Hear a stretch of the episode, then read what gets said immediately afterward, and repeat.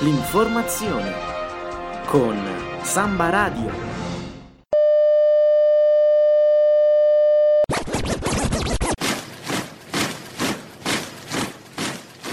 Universitari.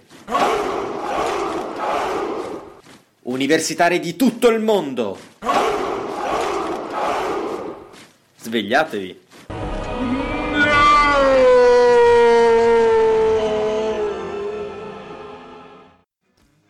Buona giornata, un saluto dalla redazione di Samba Radio. Chi vi parla è Michele Citarda, studente di giurisprudenza e questa che state ascoltando è una puntata di Universitari di tutto il mondo. Svegliatevi.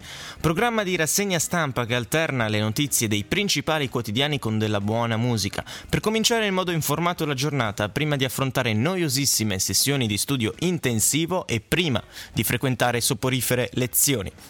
Oggi è lunedì 27 febbraio ed è il day after, la notte degli Oscar. A quanto pare La La Land non ha vinto il eh, premio per miglior film. Quindi nel corso della trasmissione innanzitutto cominceremo con leggere alcune delle prime pagine, approfondendo alcune delle notizie eh, principali. Come eh, ormai sta diventando consuetudine, avremo in collegamento Daniele Fiori da Milano e poi ci concentreremo su quella che eh, è la Green Week che si sta per aprire. Da domani cominceranno gli eventi relativi alla Green Week, appunto. Prima di cominciare vi ricordo che per intervenire e seguire meglio la trasmissione c'è anche la pagina Facebook e quindi digitate universitari di tutto il mondo, svegliatevi e se volete mettete un like. Adesso prima di partire come sempre un po' di musica. Ben ritrovati con universitari di tutto il mondo, svegliatevi, andiamo a leggere le prime pagine onde capire notizia, le notizie principali della giornata. Apre la Repubblica in Svizzera per l'eutanasia, vergogna tradito dall'Italia. Notizia principale che ehm, pubblica la Repubblica eh, scusate il gioco di parole, è quella relativa al uh, DJ Fabo, costretto ad andare in Svizzera per ricevere l'eutanasia. Non è la notizia principale del Corriere della Sera. Eh, suicidio assistito, Fabo in Svizzera, lasciatemi libero. Notizia principale è eh, sul Fatto Quotidiano, DJ Fabo rifugiato politico senza diritti, costretto a emigrare in Svizzera per avere una fine dignitosa. È stata una vita bellissima, ma ora in questo corpo non ci voglio più stare.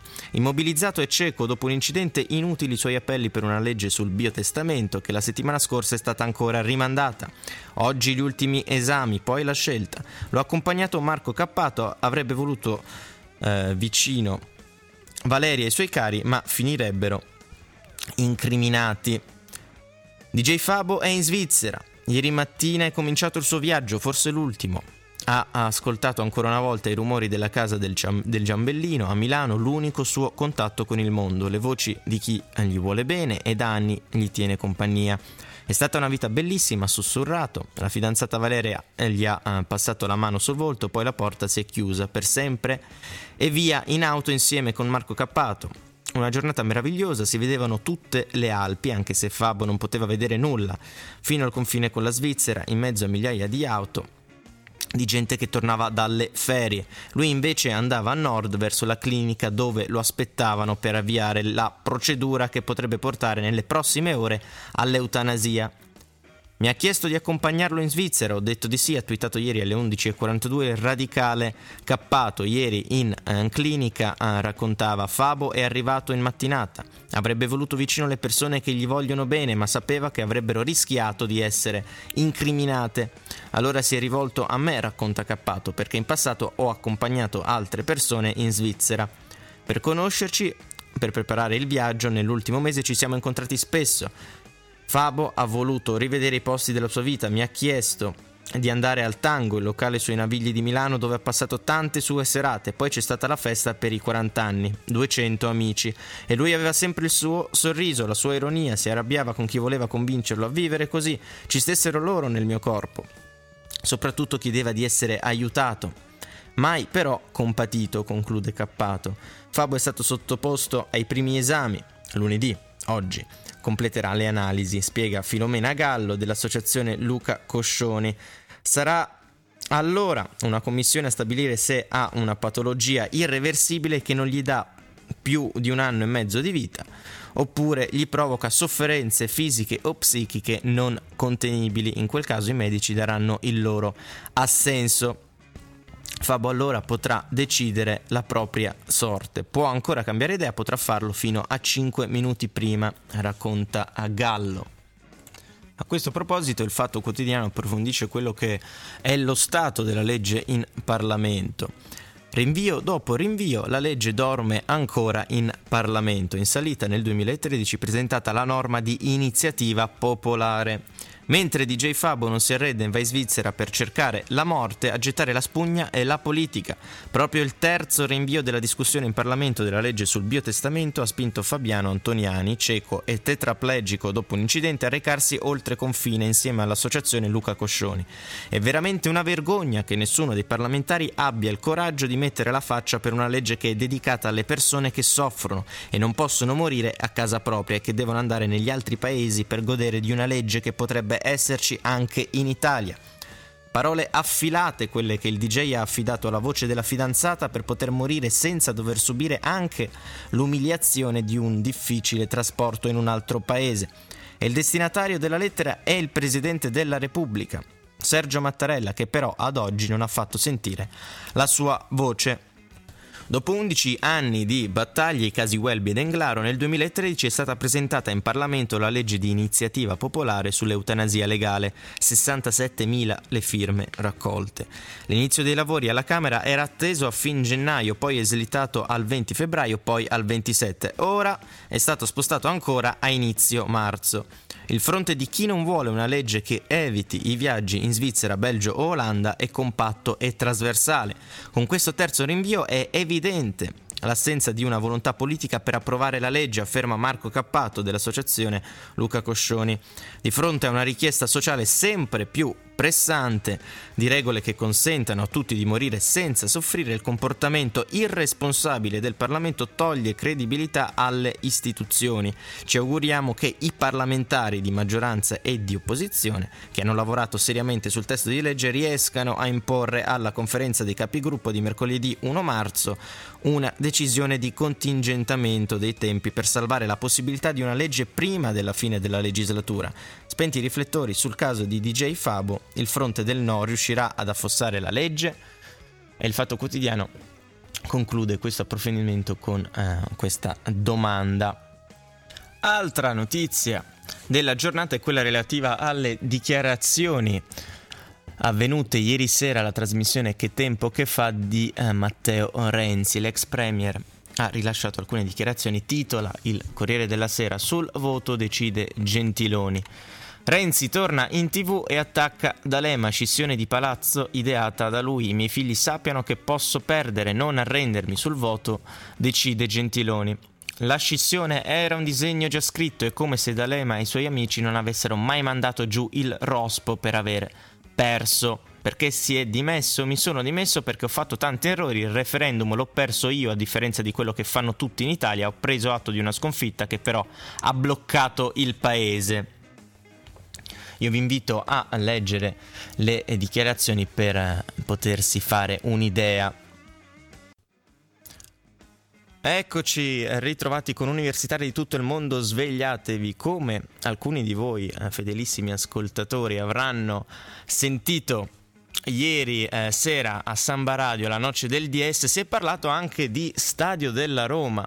In collegamento con noi il nostro stagista preferito da Milano, Daniele Fiori. Ci vuoi parlare un po' dello Stadio della Roma?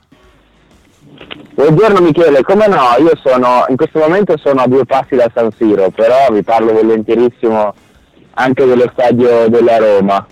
Uno stadio che sembrava eh, sì, no, peggio del referendum, basta un sì, no, eh, voi siete il partito del no, non lo volete fare, alla fine l'accordo è arrivato e alla fine diciamo che il Movimento 5 Stelle è riuscito a convincere i privati a fare quello che il pubblico chiedeva, perché appunto è uno stadio che prevede investimenti privati ma che ha visto ridursi di oltre il 50% le cubature, quindi con l'eliminazione delle tre torri, eh, meno uffici, meno case visto che a Roma ci sono un sacco di appartamenti vuoti, non c'era troppo bisogno di costruire ancora, più rispetto del verde, eh, mettere a posto dal punto di vista idro- idrogeologico il quartiere che era uno dei punti eh, che meno convincevano i 5 Stelle riguardo al progetto e poi le costruzioni tutte eco- ecocompatibili, classe energetica A4 che è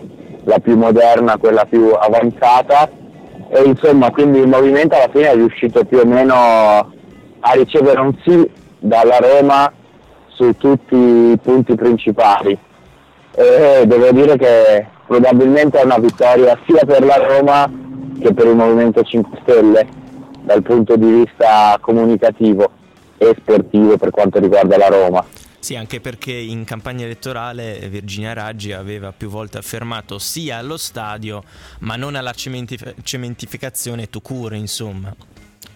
Sì, diciamo che ci sono state anche delle situazioni che sono venute a favore del movimento perché comunque chi aveva promesso degli investimenti insieme alla Roma in quell'area poi gli stava ritirando, quindi forse veniva comodo un po' a tutti ridurre le, cub- le cubature che comunque erano un'enormità perché si parlava di milioni di cubature, anzi esattamente un milione di metri cubi. E, ehm, e poi l'altro punto debole del progetto era la zona perché l'ippodromo di Tor di Valle è molto mal collegato al resto della città e da questo punto di vista il movimento ha deciso di investire sui mezzi pubblici con il rafforzamento della linea che da Roma porta a Ostia Lido e probabilmente migliorerà anche la strada che porta allo stadio, quella era già nel progetto originale. E, insomma rimangono ancora dei dubbi secondo me, io credo che comunque la maggior parte dei romani, anzi non credo, un sondaggio diceva che la maggior parte dei romani era comunque contraria allo stadio, poi la si vuole raccontare in modo diverso, si vuole pensare che i romani pensano solo al calcio, al pallone, ma Bisogna non è proprio così. considerare che metà di loro sarà anche laziale comunque, no? Quindi... Eh, esatto, o comunque dotata di cervello, al di là della passione sportiva magari uno può valutare anche oggettivamente eh, un progetto e dire va bene non va bene. E, ehm, e, anche dal punto di vista politico io credo che sia una vittoria del Movimento 5 Stelle più nei confronti degli altri. Io credo che a chi vota Movimento 5 Stelle interessi poco della questione stadio, sono più giornali che in questi giorni potrebbero un attimo mollare la morsa sulla Raggi, visto che erano tutti pronti ad attaccarla sul no allo stadio, invece alla fine è arrivato un sì. Eh, Poi mi fa di... piacere parlare. No, no. A proposito di politica, la notizia di ieri riportata uh, proprio dal Fatto Quotidiano, eh, il presidente della regione Zingaretti ha annunciato che potrebbe esserci un ritardo dovuto a una um, ulteriore eh, convocazione della conferenza dei servizi, quindi l'inizio dei lavori potrebbe slittare ancora di tre mesi e eh, il presidente della regione Zingaretti eh, non è del Movimento 5 Stelle ma è del Partito Democratico, quindi insomma... Sì, diciamo che adesso paradossalmente potrebbero essere loro a dire no, non credo che, che possa avvenire, però sicuramente eh, cercheranno di fare le pulci anche a questo progetto, ma per carità, se per migliorarlo ben venga.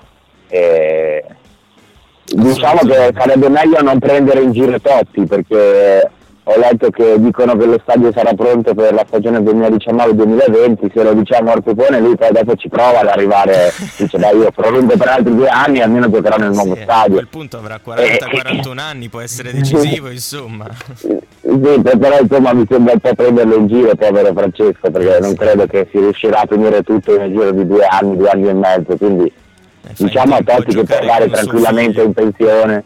Eh sì, tanto per lo stadio bisognerà aspettare. Eh sì, per forza. Qualche, qualche romano di mia stretta conoscenza dice addirittura dieci anni bisogna aspettare. Addirittura. Però si sa che a Roma sono abituati al peggio, sa, stanno ancora aspettando la, la fine di una metro. Eh, è in costruzione più o meno da quando siamo nati, quindi Vabbè, in perfetto Italian style comunque, eh. Esatto. Bisogna essere coerenti in queste cose. In questo lo siamo. Dal punto di vista sportivo ovviamente la Roma ha fatto un gran gol invece, eh, perché eh sì, purtroppo, eh, sappiamo purtroppo sì. la, l'unica big in Italia che ha lo stadio è la Juventus e sappiamo come finiscono i campionati da 5-6 anni a questa parte. Eh sì, infatti ieri Quindi... sera è stato uno dei temi quello di spodestare la Juventus dal vertice del campionato onde evitare questa monotonia che ci sta logorando noi appassionati di Serie A. Benissimo Daniele, io ti ringrazio con questo intervento uh, conciso puntuale e chiarificatore sulla situazione Stadio Roma e ci risentiamo nelle prossime giornate. È sempre un piacere, buona giornata a te e a tutti gli ascoltatori. Grazie mille. Eccoci tornati con universitari di tutto il mondo, svegliatevi, andiamo a leggere una notizia locale.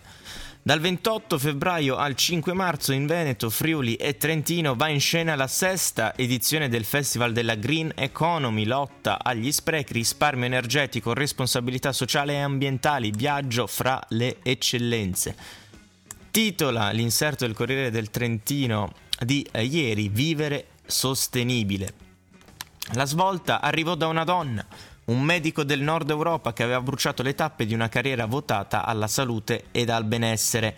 Primo ministro da appena 40 anni nella sua Norvegia, Gro Harlem Brundtland era presidente della Commissione Mondiale ONU sull'ambiente quando redasse nel 1987 Our Common Future.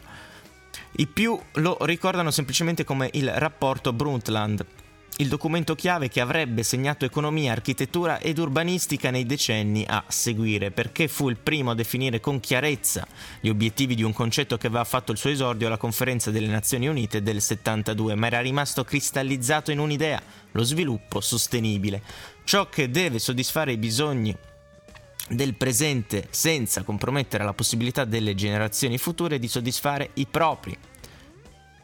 La green economy è nata qui, cresciuta poi attraverso la consapevolezza negli anni 90 fino alla sua vera applicazione ai giorni nostri, un settore in espansione con aziende già improntate all'eccellenza, ma anche un territorio tuttora in larga parte inesplorato e poco conosciuto al grande pubblico, paradossalmente il principale beneficiario dei suoi effetti. Da più di un lustro Green Week ha questo obiettivo, far toccare con mano prodotti e visioni di chi ha compreso la svolta e tracciare i percorsi nell'immediato futuro. Il Festival della Green Economy è pronto a tornare per la sua sesta edizione dal 28 febbraio al 5 marzo dopo il successo crescente registrato negli anni scorsi. Progetto come sempre corale promosso da Venezia Poste e altri enti, tra cui l'Università degli Studi di Trento, la Fondazione Bruno Kessler, il Muse e via dicendo. La mappa è quella di un lungo e articolato viaggio con eventi ad ingresso libero diviso in due parti. Nella prima, dal Veneto al Friuli al Trentino, 18 fabbriche della sostenibilità apriranno le loro porte per mostrare in che modo hanno scelto, anche come leva competitiva, di adottare processi o realizzare prodotti ecosostenibili. Si affronteranno così i temi dell'economia circolare e del riuso la lotta agli sprechi, il risparmio energetico e le nuove forme di energia, le tecniche costruttive, la responsabilità sociale e ambientale di impresa.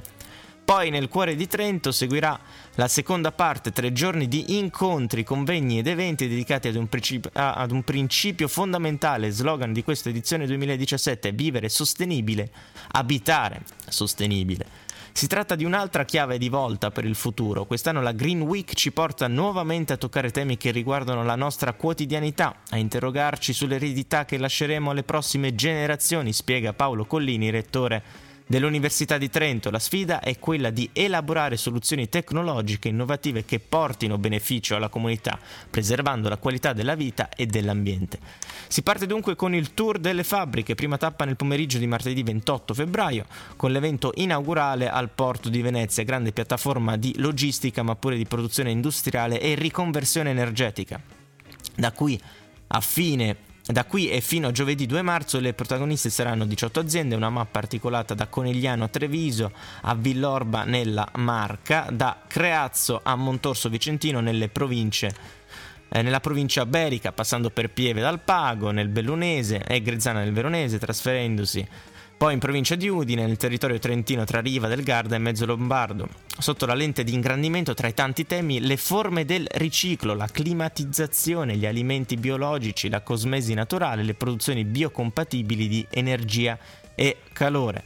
Da venerdì 3 a domenica 5 marzo invece Trento diventa la capitale del dibattito e degli eventi, protagonisti i maggiori esperti internazionali del settore come gli architetti Mario Cucinella, Oscar Norel- Norelius e Robert Schmitz, Davide Tabarelli, presidente di Nomisma Energia, Rama Ghiravu, direttore dell'Ellen Hamlin Center for Design del Royal College of Arts di Londra, a loro e a molti altri il compito di affrontare percorsi come l'architettura sostenibile, lo sviluppo della bike economy, i combustibili alternativi della mobilità, in una transizione energetica che sta accelerando verso risorse a bassa emissione carbonica. L'imperativo è trovare le strade per portare questo processo verso nuovi traguardi. Tutti gli eventi di Green Week sono a ingresso libero per avere garanzia di un posto a sedere in sala è tuttavia consigliata la registrazione online sul sito www.greenweekfestival.it seguendo le indicazioni in calcio a ciascun evento. Quindi se siete interessati iscrivetevi online e partecipate a questo interessantissimo e importantissimo evento. Questa era l'ultima eh, notizia della giornata. Io vi ringrazio per essere rimasti in ascolto e eh, vi segnalo che la prossima rassegna stampa sarà eh, dopodomani, mercoledì 1 marzo, sempre alla stessa ora e cioè alle 9. Vi lascio con un brevissimo cenno al meteo. Qui a Trento il tempo sarà eh, parzialmente soleggiato e eh, si arriverà fino a, a, una temperatura massima di eh, 13-14 gradi. Nuovamente buona giornata e buon inizio di settimana da me, Michele Citarda e dalla redazione di Samba Radio. Ciao! L'informazione con Samba Radio.